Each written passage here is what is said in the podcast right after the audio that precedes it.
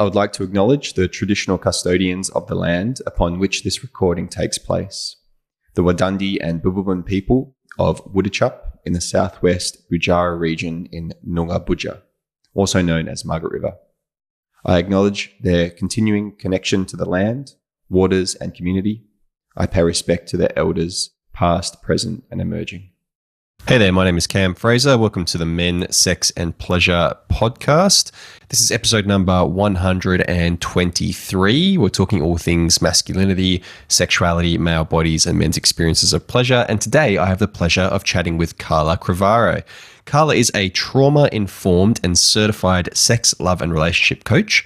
She works with men who experience sexual dysfunction and a lack of sexual desire after being present for the birth of their child. She also works with men who miss intimacy with their partner and feel disconnected from them since becoming a father. And you can find Carla and her work at her website, which is carlacrivaro.com. That's C A R L A for Carla and C R I V A R O for Crivaro. And she's also on Instagram, and you can find her at the.sexuality.sanctuary. The two of us talk in this episode about what Carla has dubbed the forgotten father phenomenon.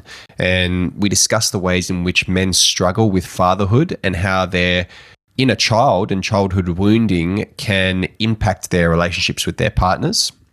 We talk about testosterone and trauma, uh, changing in desire, uh, as well as like uh, parental or, or, parenting responses, uh, and how these really come from a, a place of uh, childhood wounding uh, and how to maybe overcome some of that. So, uh, it was very uh, close to home for me. Uh, Carla was sharing about these uh, you know, inner child responses as fathers, and I was saying that I cycle through uh, all of them pretty much. Uh, so it was very, um, very personal, and and I learned a lot. There was a lot of really valuable takeaways for me in this episode. So. If this is something that you're interested in listening to, then by all means keep listening. I hope you enjoy.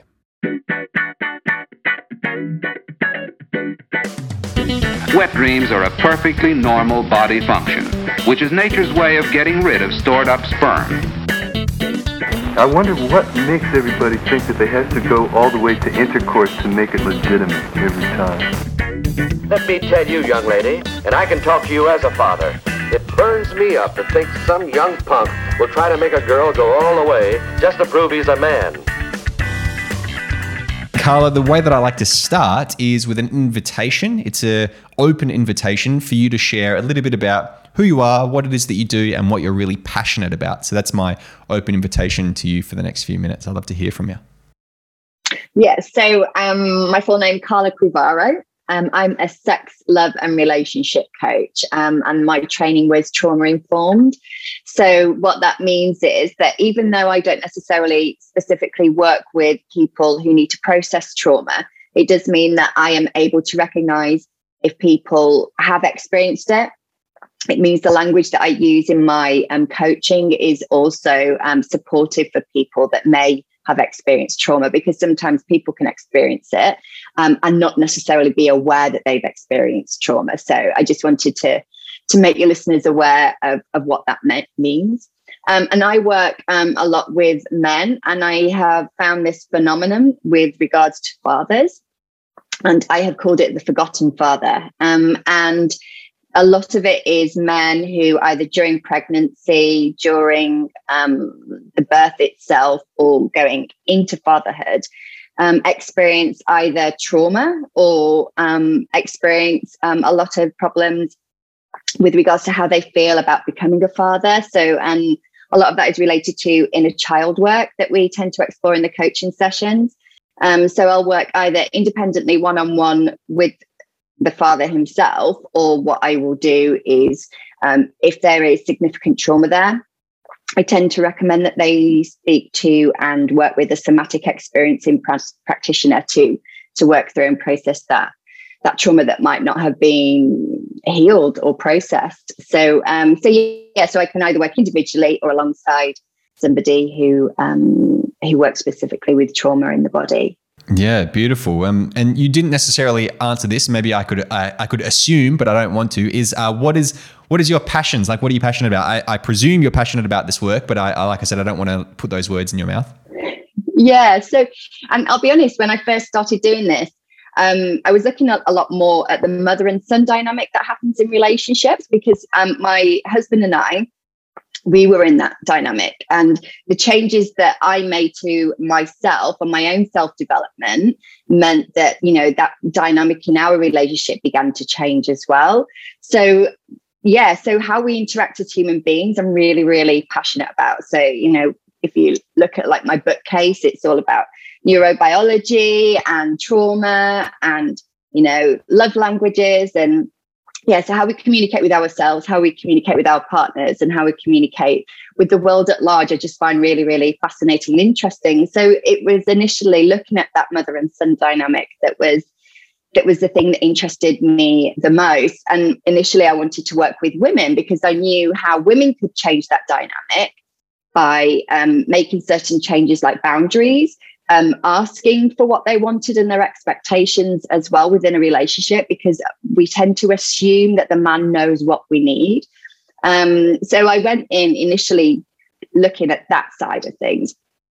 Um, and I wrote a little bit as well about um, what men might be feeling and experiencing. And I had that on my website. And in fact, I've found that, you know, I think men possibly need more access to support around that um, than potentially um, women do. So that's where my passion lies now is in supporting men and also really promoting this. Um, you know, because when you look on the internet, there isn't really a lot of information out there. People talk about mental health like anxiety and depression. Um, and sometimes men aren't necessarily anxious and depressed. They just, you know, feel a little bit sorry for themselves and feel you know, a little bit sidelined and maybe not good enough, but they're not necessarily displaying symptoms of anxiety and depression. And because they feel like that, they feel guilty and they feel shame because, you know, my partner's the one that went through it all, you know, the carrying of the baby and, and, and the birth itself. So they can have a lot of um, mixed emotions. So, so I'm really passionate about promoting that so um, thank you, Cam, for letting me come on to to promote it and speak to the men directly.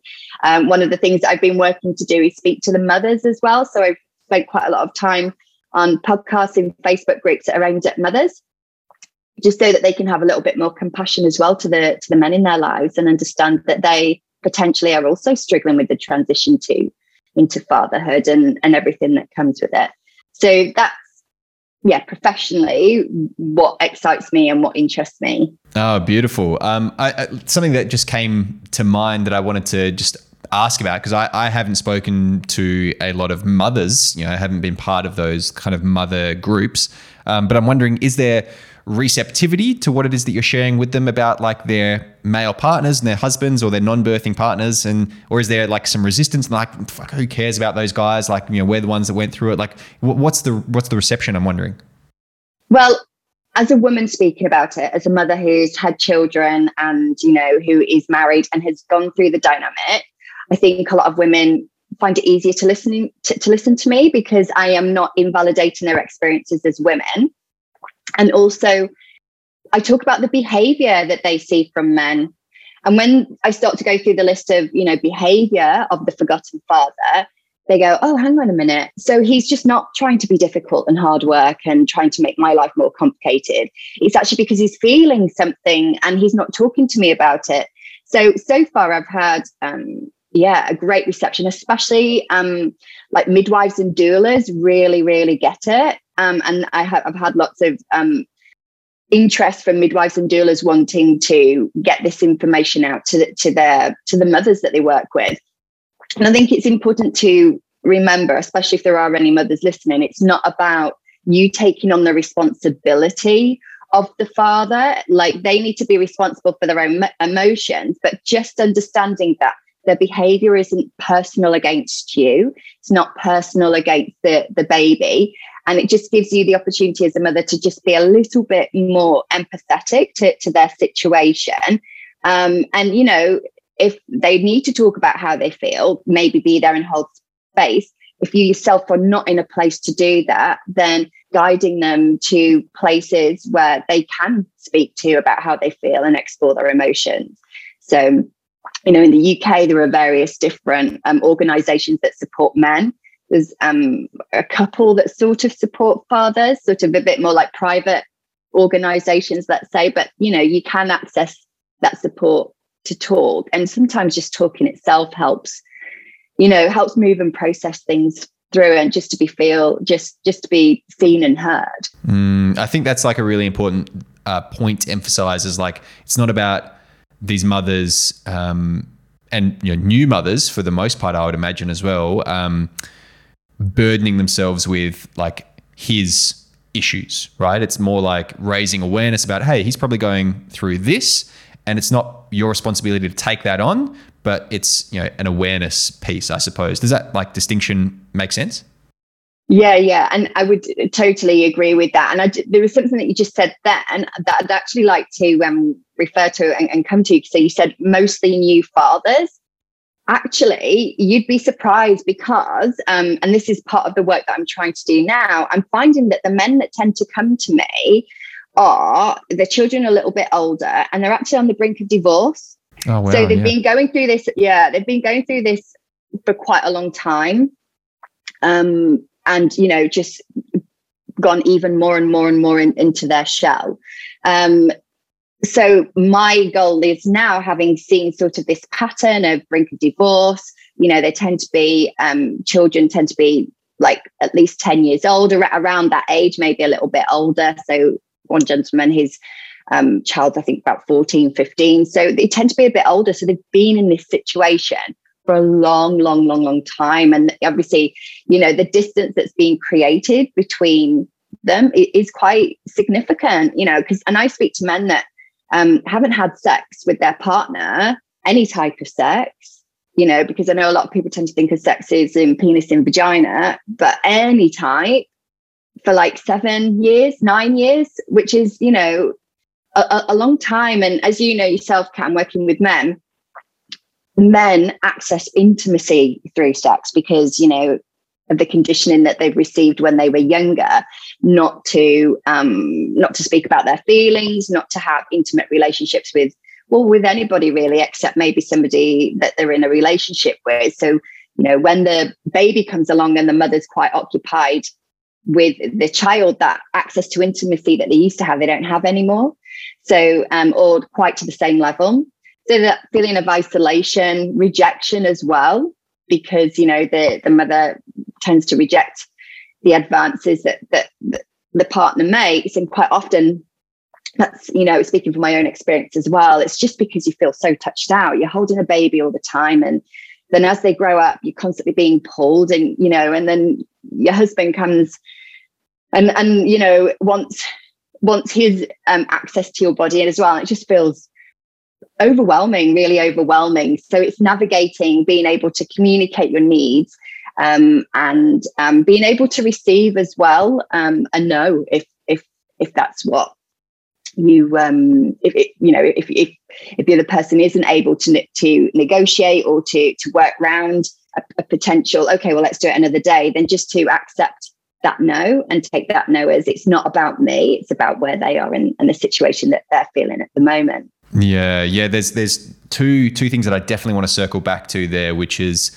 um versus like men initiating sex like how are they going about it? Is it you know because are they going about it the same way they would have like pre-pregnancy and pre-birth and pre you know children? And um, maybe not being very tactful about it being like more like uh, direct and and to like the you know to the point when it comes to penetration. That's what they're kind of looking for, and they and they're not maybe being so empathetic or being understanding or being aware of like how slow they might need to go or the change and and I'm speaking here from kind of personal experience and I, I definitely want to share about that is like the way that um, intimacy and physical touch between my partner and myself has shifted now that um, we've got uh, well, he's just turned one actually our little son um, so like you know that feeling of being touched out for her like I've got to now you know be mindful of okay I'm not going to just dive in and start grabbing at her you know I'm going to um,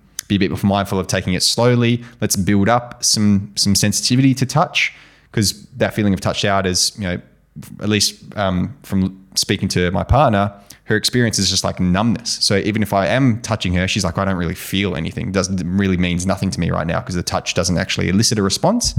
So it's like, okay, well, let's slow down and let's build back up again. Um, and that takes a little bit of time. And um, and so I wanted to circle back around to that um, at a later point. And then something else um, that I've just forgotten was. Um, no, it'll come to me, I'm sure. Uh, but the what I wanted to uh, uh, before we circle around to that, something that I was um, curious about was you've mentioned um, like trauma informed work, and then like identifying, you know, uh, when maybe trauma is is bubbling up to the surface and what that might look like, and then allowing that to then uh, inform whether or not you refer out to a somatic experiencing uh, practitioner. Uh, but I'm just kind of like wondering what are some of those signals, or what are some of those things that you identify in terms of behavior or in terms of like you know what what people are saying or, or the way that they're holding their body? Like what are some of those signals that you look for to identify trauma or potential trauma? Okay. So remind me that that's the question that you've asked because first of all i want to explain a little bit about what trauma is. So and i just when i get in my flow i might um, forget what the original question is. So um, just because it's really important that um, i make people really aware that are listening that this is a, a, physical response of the body. So it has nothing at all to do with whether they're a nice person or not, what their what their body experiences. It's, it's an automatic reaction. Okay, so taking you know people into the, the, the birthing room. So whether that's a cesarean section, whether it's a um, vaginal birth, whatever it might be, what a lot of men tend to experience is they're stood there, feet locked to the floor, heart pounding. They are watching their partner, normally in pain, distress, unable to do anything.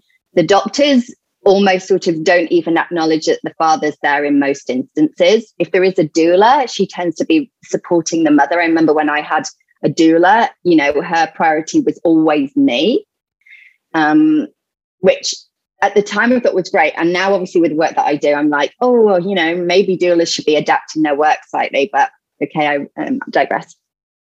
So, um, so yeah, so that, so they're there. They're physically watching everything. They would like to help. They are unable to help, and you know, bearing in mind that when men tend to um, be in a situation of difficulty or stress, they want to try and fix things. Um, you know, a, a, lot of men can struggle to be able to listen and to hold space when people need to talk about things. They find that they need to let's problem solve it, let's work through a solution. So they're in a situation where they're not able to respond in that way. So they're watching everything happening in front of them.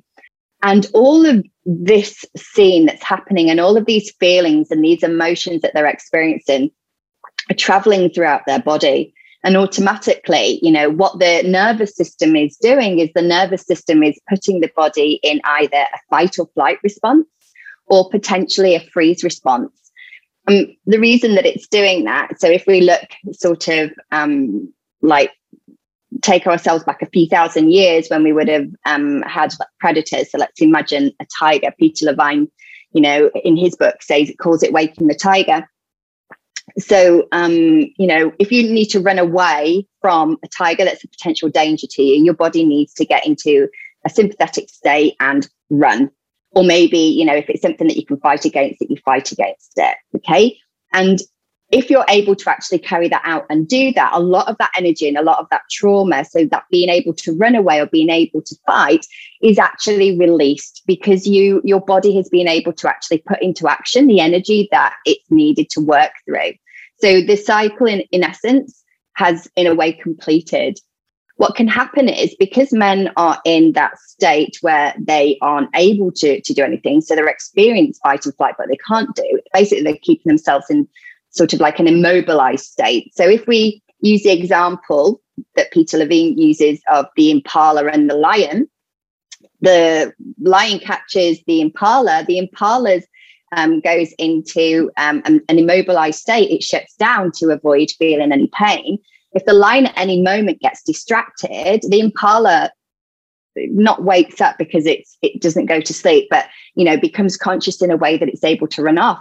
What the impala then does is it has a really, really good shake because while it was immobilized, it was in a stress response, but that stress wasn't being released because the, the body was also keeping it immobilized.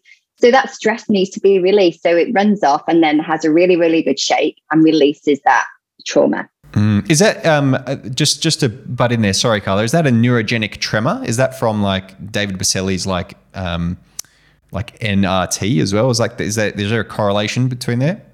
I don't know David Berceli and NRT. Can you explain a bit about that, Cam? Um, the the reason why I bring that up is because it's a very similar story that he shares. I feel like it's it's almost the the same story, and maybe he's he's getting his work from um, Peter Levine. But um, yeah, this idea of like when you are, um, or you know, the impala or the, the the deer runs away and then you know escapes the clutches of death and right needs to process or release that that tension or that trauma in its body, it has a it has that shake as you are talking about. Um, the, language that David Berceli uses for describing that shaking is um, tremoring, and it's a neurogenic response. So it's um, you know, nervous system and um, and uh, activating the brain as well. And so the idea is that we uh, have access to that as um, humans. We have access to neurogenic tremors. We can do those. Um, it's just a matter of like learning how to do them.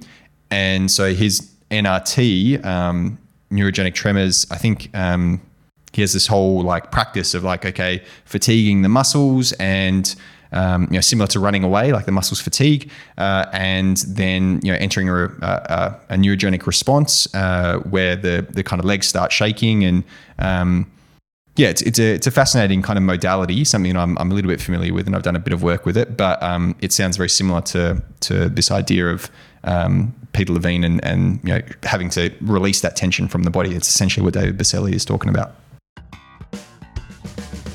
Hey there, thank you so much for listening to my podcast. I hope you're enjoying this episode. I just wanted to chime in here with a plug for my online men's course. It's called Outperform a Porn Star. It goes for six weeks and it's all about experiencing multiple orgasms, overcoming any uh, sexual dysfunctions, reframing your whole performance mindset around sex to be more pleasure oriented. We talk about communicating with your partner, being a sexual leader, and all of this amazing stuff. So if you're interested in learning how to outperform a porn star, head to my website www.cam-fraser.com. Uh, let's get back to this episode. Um, so thanks um, for sharing that, Cam. So that particular person and that way of de- describing it, how did you, you, what term was it? Neuro? Uh, neurogenic tremors neurogenic tremors. I'll, I'll, take a look at that later. I've not heard specifically that person's work, but what I do know is that a lot of people that work in the field of trauma do tend to take their work from Stephen Porges's work of the polyvagal theory. So I, I imagine one of the reasons why, um, you know, the person that you just talked about has similar ways of explaining things is because, you know, the source is, is more or less the same. So, um, so yeah, so referring back to you know that impala and that goes for the good shape, you know the the man that's in the birthing room, um, you know, is in that complete state of feeling frozen, but also the need to to, to run or to do something. Um, so what can happen is, you know, the baby's born, everybody's happy, you know, the adrenaline sort of like lowers um, you know, we're taking that time to get to know the baby. And over the next few days, all of that energy is still somehow locked in the body and not had the opportunity to release, um, you know, because it's just not something that we encourage people in society to go and and work through things either physically or to maybe get support to talk about it. And, you know, some of the ways to recover from trauma are to allow our bodies to actually express what it, they've experienced and also access to um, to hugs and to being cuddled.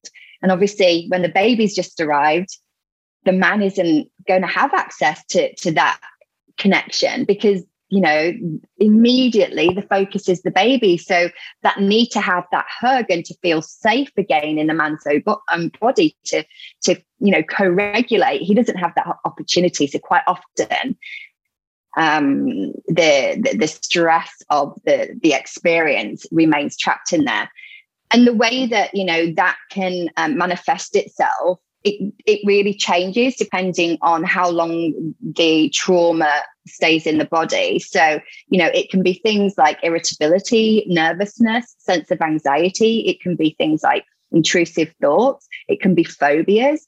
Um, it can be um, things like depression. So maybe they completely shut down, um, inability to make decisions. So, really, sort of um, like in, in the freeze response, they're not able to, to, to rationally think for themselves because their body's still in a heightened state.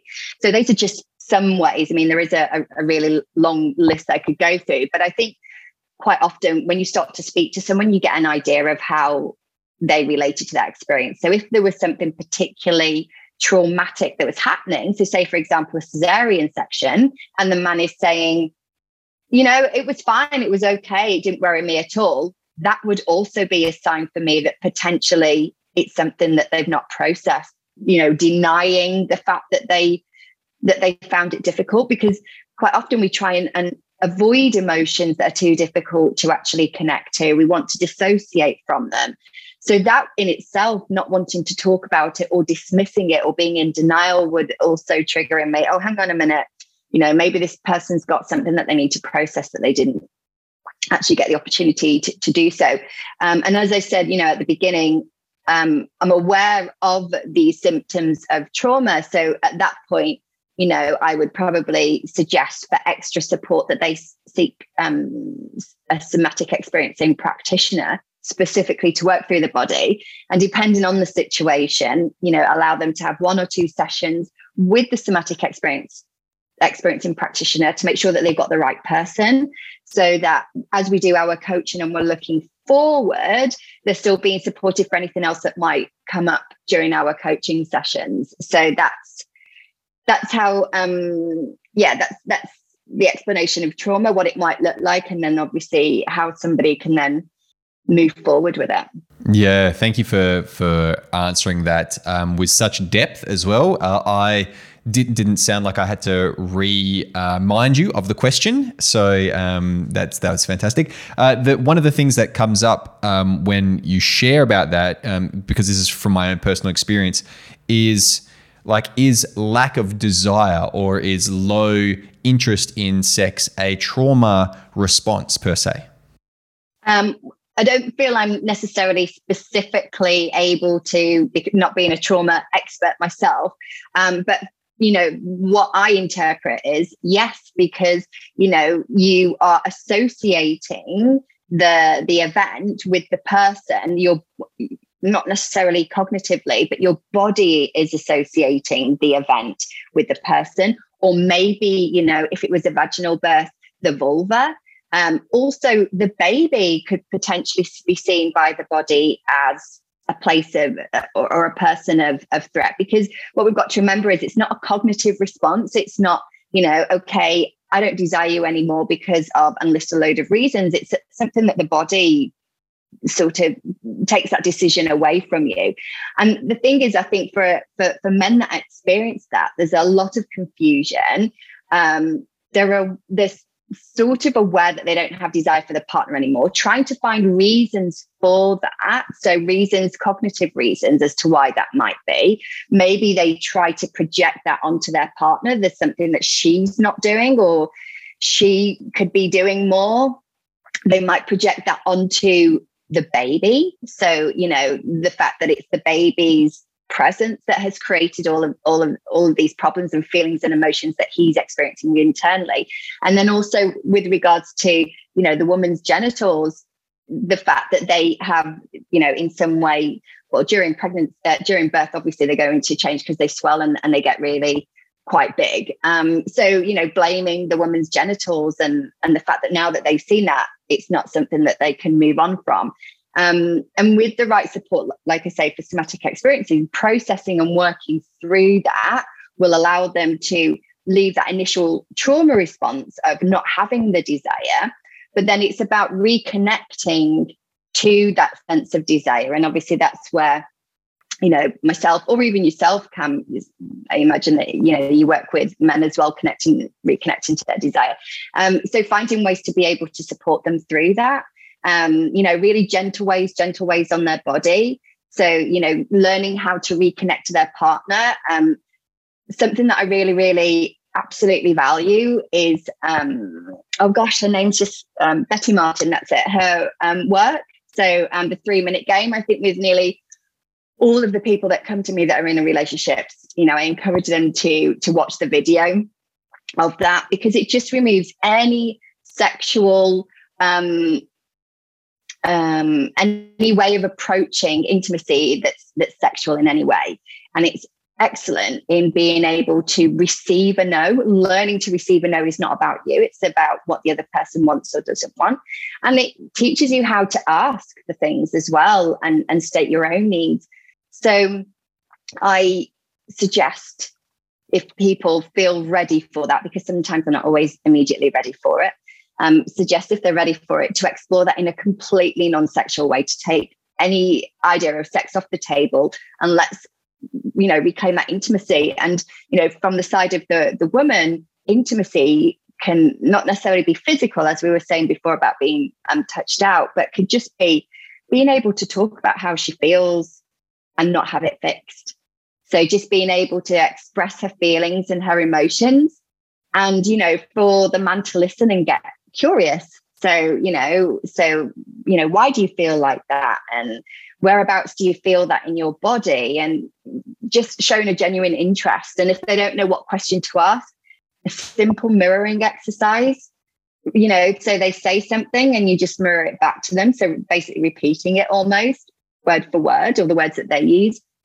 And that's so validating, you know, when um, I, I, found it really difficult during the birth when you know you weren't there and you weren't supporting me and then the man replies you found it really difficult during the birth when i wasn't there to to support you know you didn't feel i was supporting you so those exercises in themselves can really yeah feel heard as as a mother but also and this is something that i'm you know working with the mothers that when the man wants to talk, you know, mirroring back. And I think the problem that we have as women um, is that we really like to fire lots of questions.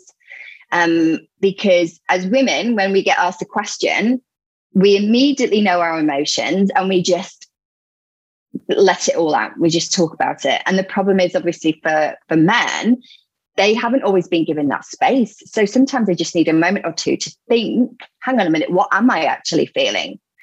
So, um, you know, in the groups that I've been into, it's a case of, okay, ask the question, leave some space, and then wait for a reply because they will tell you at some point.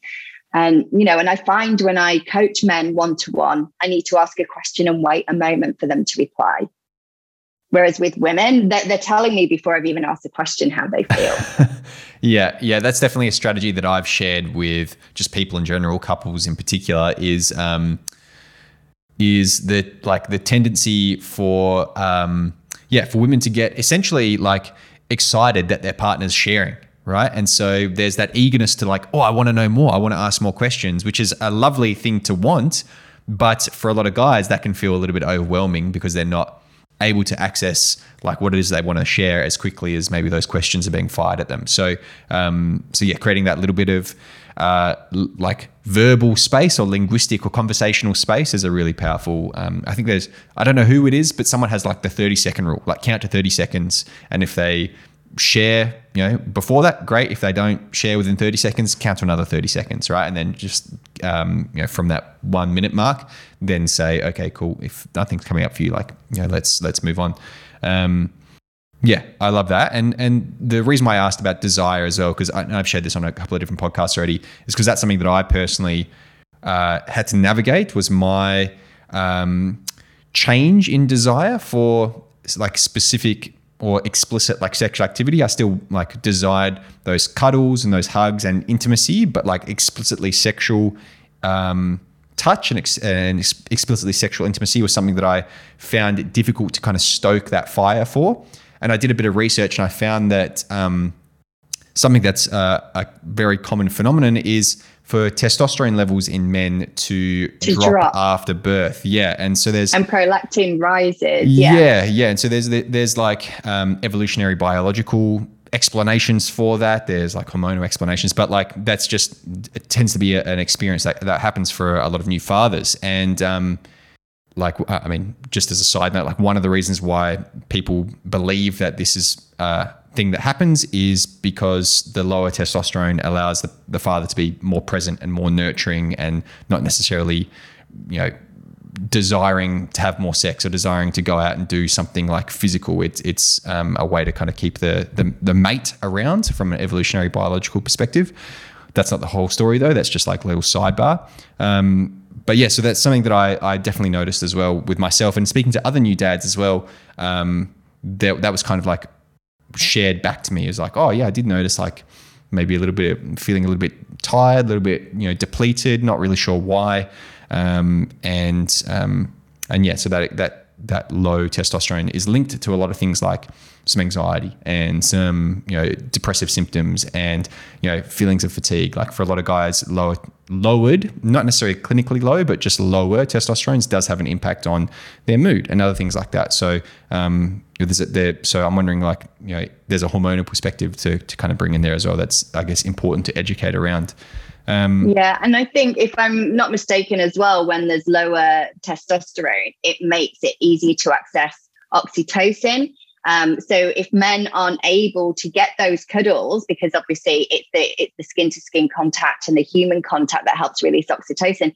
If they're not able to to have those needs met, then obviously, yeah, they will feel the results from from lower testosterone. So you know, seeking out um, you know post birth contact with somebody, physical contact, and just having a hug, and you know, because and this is one of the problems in a way that as a society we've created that men don't that men aren't allowed to ask for a hug from another man you know? Um, and that's such a shame because it would just be so supportive after men uh, after birth for men to have access to that and to be able to to keep their own um, their own bodies with a feeling of safety. So yeah thanks for sharing that the, the the hormone part of it as well Yeah, no worries. I think there was like this really um, interesting study that showed, um, or it like researched the way that the new fathers interacted with their children. Like if it was a um, like really playful and um, uh, like if the interaction was like really happy and the baby was like you know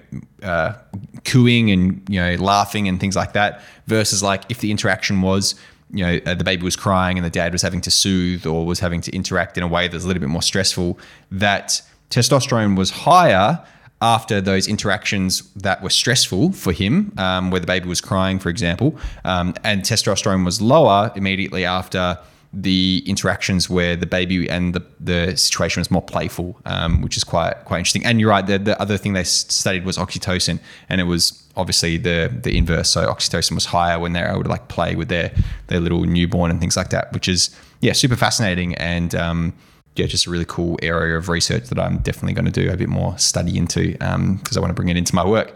Um, I'm just um, wanting to also uh, you know something you mentioned at the beginning was um, inner child work, I suppose, or like the how like these traumatic experiences. And you know the, the thing that comes through firstly as i say traumatic experiences is it's the the term vicarious trauma like comes to mind and i'm wondering is is it vicarious trauma? Is that like how we would classify you know what's going on for for these dads? Um, well, the, the thing is, it's a, it's a case of your brain isn't aware of what is actually real and what isn't. You know, if if your body is receiving signals of a situation of stress, it doesn't matter if the stress is on you as the individual or on somebody else. It's being, you know, present and witnessing it that can be just as impactful as as actually receiving that. Um, and I experienced that myself recently. Well, recently, a couple of years ago, um, a call that I was on got hacked, and there was nothing that happened to me personally, but the things that were that I witnessed. I actually had a trauma response from that. First of all, went into shock, and then afterwards, my whole body shook and just, you know, bowel movements, and and so I my brain didn't realize that I wasn't the one experiencing the trauma. For my brain, I, I did actually experience the trauma. So, um, and I think that's really important to, to make people aware of just because, you know, you, people have this idea as well that trauma needs to be something really quite significant, like a really big event. And I don't think it needs to be. It's just how your nervous system in that moment decides to behave. You know, because for a child falling off a bike, might not be a traumatic event. For another child, it might be. And also, like, you know, I was saying before, it's how that child is supported after they fall off the bike. So, do they fall off, they're okay, and they get on with their lives? Do they fall off and have a cry and um, are dismissed, as in, you know, don't cry, it will be okay. You only fell off your bike, which is more likely to create a trauma response in the nervous system because they've not given the pro- the ability to process it. Or do you, would you like a hug? Do you want me to give you a cuddle and allow the tears to flow? Which then, you know, moves the child's nervous system on from it being a p- potentially traumatic experience. So yeah, so I think it's really um, it's really important to, to be aware that it doesn't mean that there's any sort of deficiency or problem with you as a, as a human being. If you experience something as trauma, it's an automatic thing that your body does. And it's been created like that for, for purposes of survival. Um, and then referring to um, your question about the inner child. So what I tend to, to notice in the way that men behave when they become parents is very much how they would behave as children um, in response to their um, environment. So, you know, we have one um, way is that the men tend to overcompensate for, um, for, for their partner. So the, the fact that they don't feel um, confident as a father they will try everything possible to to make the partner happy and they will allow themselves to be spoken in ways that aren't you know so so pleasant. They will lose all sense of boundaries. They'll self-abandon. They will try and do anything to make the their partner feel better. Um, they will apologize for things that they didn't really do wrong. Um, and um, in a way you know they become sort of emasculated let's say. They become like um almost a shell of their former selves. Um, and you know, if I'm going to be honest, this is the dynamic that my husband and I found ourselves in. You know, I became hypercritical, finger pointing, um, yeah, all of that. And you know, I own that. One of the reasons being is because the men that I work with, then I can talk about my experience and why I did it, not justifying it, but to say, and I understand why you might be feeling like that. It makes total sense. So, and I think that supports them in feeling heard because if I can own it and talk about it, um, it feels less like them versus us, which I think sometimes we can get when we talk about mothers and fathers and, and who needs support. So, um, so yeah, so I, I, always hold my hand up to the fact that that that was the, the person that I had become. Um, and then the second one is um, withdrawal. And I have recently started reaching out to businesses around that. So um, I go to local women's networking groups and started talking about presenteeism. So what that is is when men will work longer hours or you know they will go in on their days off and they are trying to avoid going home. And you'll find, you know, a lot of very successful men in their 40s, late 40s, early 50s, all of a sudden getting divorced and they just don't know how it happened and you know they have ex, you know excelled on their career because they've been there and they've been very very present. But they completely avoided any um, problems that they've been experienced at home. And if they are at home they will do at home presenteeism which is you know they will go to another part of the house completely withdraw and try and avoid being present at all in or with the family. Then the third way of behaving is um, what some men will do is like any um let me just think of the best way to say this. Any attention is good attention. So because they crave so much the attention of their partner and wanting them to interact in some way they will be passive aggressive use derogatory comments. You know they because they feel frustrated that they're not involved in the parenting because a lot of women tend to just read all the information and then make a decision rather than read all the information this is what I've read. What do you think? Giving the men space to be involved and then making a decision together. Unfortunately, in a lot of situations, it doesn't happen like that. Um, and you know, as a mother, I didn't do that. I read it all, and I just decided what we were going to do. Um, so uh, supporting a man and helping him to be involved with that um, so that he's getting the attention. And this is for all three different types of men. So, talking about the third man, he will obviously be passive aggressive and derogatory because he's looking for any interaction from his partner. And if you think about those three different ways of behavior, they are the way that children behave in situations, you know, the fawning response, you know, those children that will do anything to please their parents, you know, um, they're always the best children, the really, really well behaved children. Then you've got the ones that are withdrawal. So the ones that really, really want to pull away, you know, they sit in their room, they don't express their emotions, they stay out of the way. And then the third one is the one that frequently throws tantrums and gets aggressive and might be the child that pushes other children because you know there's an internal part of them that wants to be seen. Um, so you know in the coaching that i do working with men um, we connect to that inner child. We listen to the inner child and how they have been showing up in their relationship. Um, and because of the the coaching um, method that i use is parts work we look at um, an empowering piece. So we, we find within them a part that can be empowered, that can be the one that moves the, the direction of the relationship through in an adult way. So giving the inner child a special place where they can play with inside themselves, but allowing um, this new empowered part to be the one that makes the decisions in the relationship moving forward and in in their in their own behavior.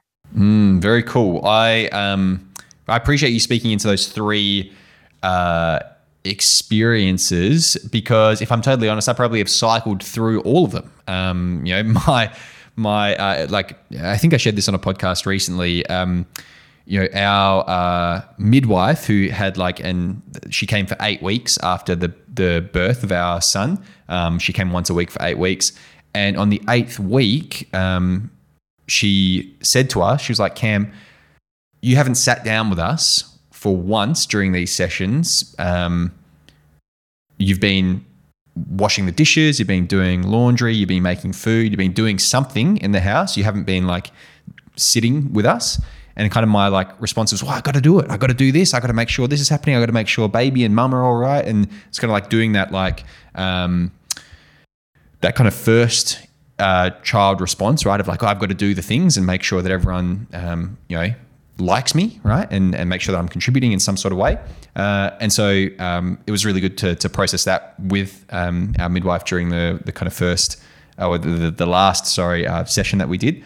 Um, and can I just interrupt there? That is yeah. a really good midwife that she noticed that because I don't think all health professionals take note of how the relationship, you know, yeah, how present or not present the man is. And I think that's really great that in a way she I don't know if called you out is the right word, but brought that to your your attention. So I just want to say that she sounds like a really great midwife. Laura Lee, she is fantastic, and she's one of the best down here in the southwest of Western Australia. Um, the other, uh, and then and so, so the the next thing I have noticed after that, right, is um, okay, I kind of process that, work through that, feel good about it, and then like the next. Uh, inner child showed up, which was um, presenteeism, right? And so I work from home um, and I work in a separate part of the house in a home office, but I do have a tendency to work and overwork, I would say. And that's been a tendency I've had my whole life, but I definitely have noticed it now.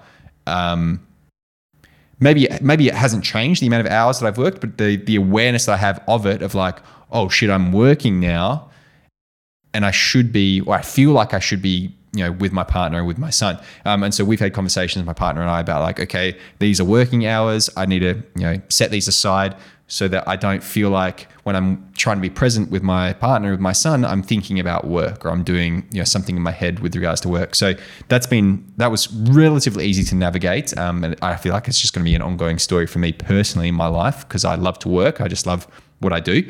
Um, but then uh, the third, um, the third inner child, which was um, passive aggressive. Right. Of, yeah. Yeah. This is something that I've noticed more recently for me, and and um, no, I wouldn't say that I'm being derogatory towards my partner, but what I have noticed is that I will um, like I bug her right? I just like press little buttons and like I know that I, I wind her up, and it's um, that's been part of our whole relationship because that's what I do.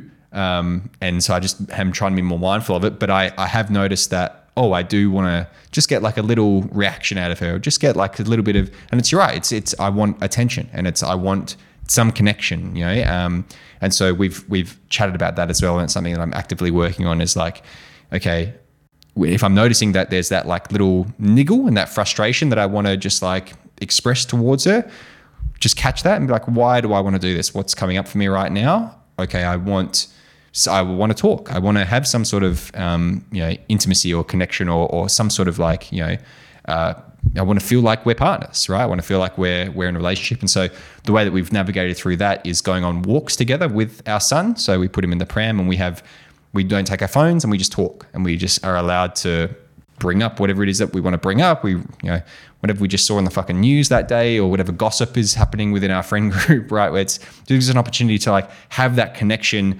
um, which we used to do all the time. We used to have conversations and go out for coffees and things all the time, but which we can't really do as much now. Uh, and so that's been really lovely to um, to kind of name for me at least anyway um, and and then for us to acknowledge that in the relationship and then do something about it feels really good um, so yeah it was just interesting that you naming all those three things and i was like oh i think i've cycled you know chronologically through those things um, and so i'm wondering like you know, if that's been my experience, I, I presume it would be for other men as well. That it wouldn't just be like exclusively this. It may it might be for some men, but it might be like all all three sharp in some way or another. Yeah. So first of all, I just want to say, um, and I said this to you before, Cam, because like, how old are you? 27, 28? Yeah, I th- think I'm turning 29 this year, so I'm 28. yeah, I think. I forget. Right. Okay. You're like, oh my goodness.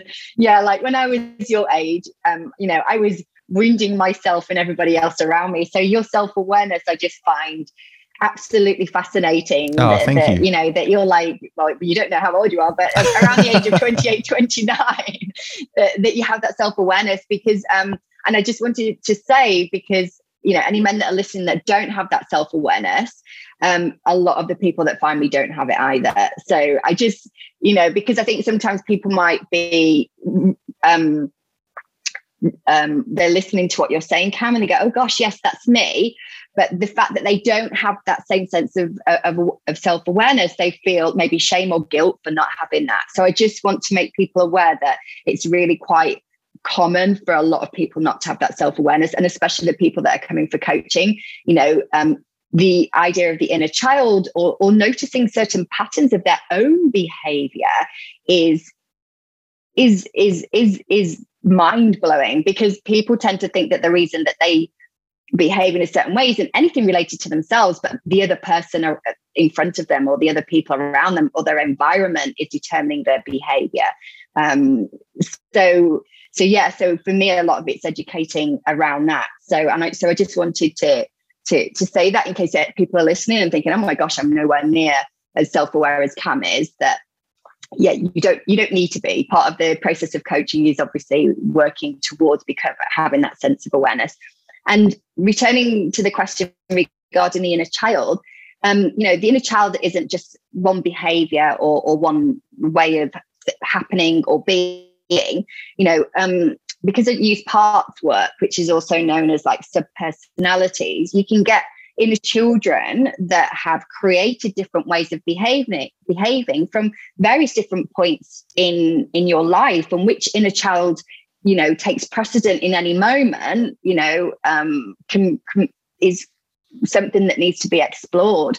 So you know it might be when they were five how they were spoken to and treated to when they in inverted commas did something wrong. Maybe they were just exploring their environment. Really curious you know they're getting all of the flour out of the cupboard because they want to bake like they saw their mother and they get told that they're naughty you know and that will create within them a, a little subpersonality that then creates a certain type of pattern and behavior um, because you know they don't trust what they can and what they can't do because I'm helping mummy by by doing the baking and I'm getting told off by mummy for for that. So, you know, the create an element of not trusting yourself because you have that experience as an example. And you know these subpersonalities so you have the inner child but these subpersonalities can can be formed at various points in our lives even as adults. You know our reaction to situation can create um, subpersonalities, especially as we're navigating our teenage years and, and our 20s when we first really start coming even further out of the home and we start to have these interactions with with other people in you know romantic and sexual ways that can really affect how we show up in relationships. You know creating we're constantly sort of programming ourselves for the future. Um, and you know what's great about subpersonality parts work or inner child work is tapping into and understanding what the current programming is and then finding a way to create a new narrative you know not letting that part have so much um so much of a determining factor in your future you know creating or accessing even um, another part of yourself the part that feels empowered. Because you know we've all been in um, a situation where we needed to make a decision on something and we say well one part of me wants to do x and the other part of me wants to do y and this is where we have the parts. And it's bringing awareness to well the part that wants to do x where's that coming from? Is are there any fears there? You know um what, what's the reason for that behavior and that pattern? And then the one part that wants to choose why asking the same questions. So be getting really really curious and also you know as you were talking something that um came to me was with self-awareness is frequently asking yourself what am i making this mean? So you know when something happens with with your partner um, and maybe she speaks to you in a particular way because maybe she's tired and you know you withdraw potentially or you know you fawn so try over please. That reaction just before you have that reaction there's going to be some very quick thought about what you're making that situation mean. And what i mean is what you're making that situation mean about yourself your value um, whether or not maybe it's do I I don't feel considered, I don't feel loved, I don't feel like I'm good enough, and noticing what that story is that you're that you're creating. So a lot of um, the work that I do is bringing awareness to people, and quite often I will create screen um, lock screen things. What what do you call the things for the phone? The home screen locks. Yeah, yep. I think it's a home screen or a lock screen. Yeah yeah, I can't think of the word. So, so I create those for them to put on their phone with a simple question: What am I making this mean? Um, so that they can can constantly be checking in with themselves. How how how am I reacting to that particular situation? What is that situation saying about my own patterns that I've created, the way that I behave in a situation? Yeah, I think that's fantastic. And I, I might even employ that uh, strategy of putting it on my home screen just over my son's face. Um, because a, a story that I get is, uh, or that, that, I, that triggers for me is if my son's crying or if he you know, doesn't want to give me a hug or whatever it is, right? It's, there's random little things. I'll be like, oh, I'm a shit dad right? And it's a story that pops up. And I'm I know I've spoken to my partner, I've spoken to a lot of other parents that it's a story that pops up for mums, for dads, for people in general. But it's just like there, you know? And I'm like, why? Why is it there? He's done nothing wrong. Like it's my shit. Why is that getting triggered? It's just very interesting that I I, I noticed that. Um, yeah, and, and that, you know, it's tied into self worth. It's tied into like I, I'm not enough. I'm, you know, I think there's a story of like I'm not a man enough, or you know, there's there's this this self doubt and, and imposter syndrome and stuff. It's all wrapped up in there, but it's definitely like now that I'm a dad, like I I notice it pop up. Oh, I'm a shit dad. Like oh, I've done something wrong as a dad. Like it's yeah, just very present. So I'm like okay, I'm just going to start to de well unpack and like you know just um, let go of the power of that story because it's it's it's only going to be detrimental, I suppose.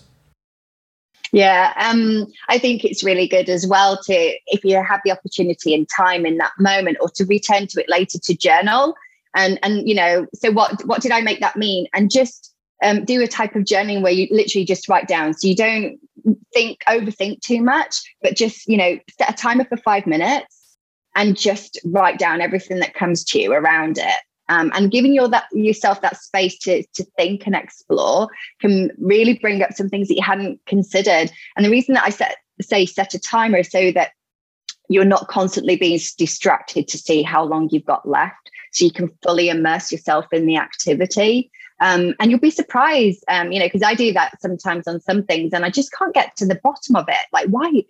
why why do i feel like this about something um, and i've got actually um, something on, on my wall at the moment that I am cu- currently working through. So once I find what the um, what the issue is or the problem, I create an affirmation that I look at frequently. And I notice with the affirmation, because the thing is with affirmations, you know, just saying it isn't always enough, but also listening to the body. So when I say the affirmation, how how am I experiencing my body? Does and you know, not everyone can experience emotions very well in their body, but how's my posture feeling? Do I feel like I need to sort of hunch my shoulders and bend over slightly, or you know, and that can give so much of a cue on how we feel about ourselves in that particular way. So um yeah, journaling, finding the sort of the the theme from from the journaling, creating an affirmation and working with that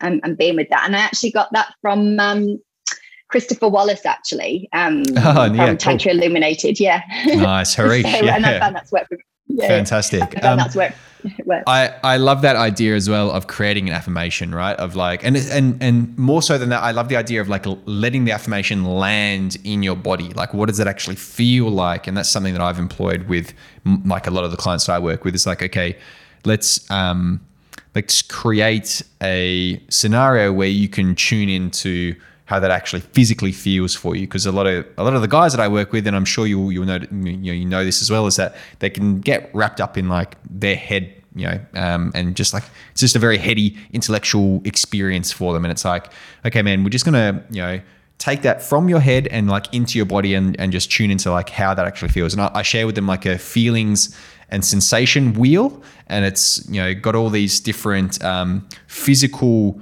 responses and it kind of ties them to feelings. So it's like if they're like tapping their foot, right? Or if they're like really feeling constricted and tense through the chest, it's like, you know, it helps them, um, just gives them some vocabulary, I suppose, for like, oh, that's what this could be a symptom of, is like this feeling of frustration or this feeling of grief or this feeling of whatever. Um, I find that a, a, useful strategy for, for guys. Um, Carla, I'm mindful of time, um, and we're, we're both parents, so I recognise that there's um, you know uh, children to attend to, um, and so I wanted to maybe uh, close down the the conversation with, um, you know, for, for for people that are you know in that scenario that you were talking about before, seven years, no no physical sexual intimacy, uh, you know, they're almost like at breaking point, I suppose, where there's uh, they, maybe they, they feel that disconnection is a bit insurmountable. They're they're weighing up the possibility of a divorce. Like, where do they start with that? Maybe they're they're you know maybe they they're not able to to reach out to a coach right now, or they're not able to do work with someone right now uh, for whatever reason. What's what's something they might be able to do at home that that could start to mend you know where where the situation is. Okay, so um, the the two main things I would say are first of all looking at boundaries. So doing research on what boundaries are, because not everyone actually knows what boundaries are. And one of the things that comes up for a lot of people when they're first introduced to boundaries is thinking about myself is selfish. So um, being really, really clear on boundaries, um, especially, you know, um, if people find themselves in the mother and son dynamic that my husband and I found ourselves in, um, you know, what my husband, if he had been the instigator of change, what he could have done is have more boundaries with the way that I spoke to him. Um, so, um, so I would definitely say that boundaries are the first thing. And then um, it seems really, really simple, but men just don't seem to to, to well, a lot of people actually, because women don't as well. Um, what are your needs and what are your desires? And you know, so what are your needs? Sort of I need, um, you know, connection. I need quality time. So, and then being really, really clear on what it is that you actually want, and then finding a way to get that, but learning how to communicate with that. Um, so, I would say that those are the two main principal things to actually know what you need to start tuning into yourself, you know, um, and being aware of it, when there's a situation and it takes you to reacting in one of the three ways that I talked about bringing that question back to what am I making this mean? Um, and, you know, when we come to the fawning aspect, so, you know, really, really helping around the house and doing things, I'm not saying not to do that, but be mindful of why you're doing it. You know, how, what's, what's the reason for, for, maybe overcompensating or apologizing all the time, you know, um, especially if you're being told that you're always not doing it right. So just being mindful of, you know, what it is that you're trying to to achieve by the behavior that you're employing and coming back and, and trying to, to look inside yourself. Um, what am I making this mean? You know, the, the journaling that we talked about, um, and then creating an affirmation to support you in in rebuilding um, your sense of self, the, the the authentic part of you, let's say. Yeah, beautiful. Thank you so much for sharing all that. There's so much else that I wanted to dive in um, to with you, but uh, I digress. And and of course, if people do have the financial ability and the it's accessible to them, like work with someone like yourself as well. Like the, I think it's invaluable being able to speak to either a counselor or a coach or someone who just is knowledgeable and can offer like practical advice with regards to um, the situation that you're in. So I just want to emphasize that as well. That it's there's definitely help out there as well. Um, some people I know feel like there's there's no help when they're in that situation, but there definitely is. Um, and I just want to say a big thank you as well for for taking the time uh, to, to sit down and, and just share some of your, wisdom and your knowledge with me. And uh, I, I, definitely learned some stuff. Uh, I always do when I, I, speak to people like yourself. So thank you so much for that. And um, yeah, I'm, I'm looking forward to to just continuing to learn from you as well and, and seeing you support other men in this space because it's so needed. Thank you, Cam. Thanks for having me and giving me the opportunity to yeah to get the message out there and reach hopefully more men. Mm, no problem. Hey there, thank you so much for listening to this episode of the Men, Sex and Pleasure podcast. If you find value from this content, then I encourage you to consider becoming a patron on my Patreon account. You can find the link for that in the description below. You'll have access to a whole bunch of perks, including behind the scenes podcast footage, as well as pre release YouTube videos and patron only writing, as well as the opportunity to have your name either shown in a YouTube video or read out in a thank you during the podcast. So, like I said, if you enjoy this content and you'd like to support it and support me, then head to the link in the show notes below and consider becoming a patron. Thank you.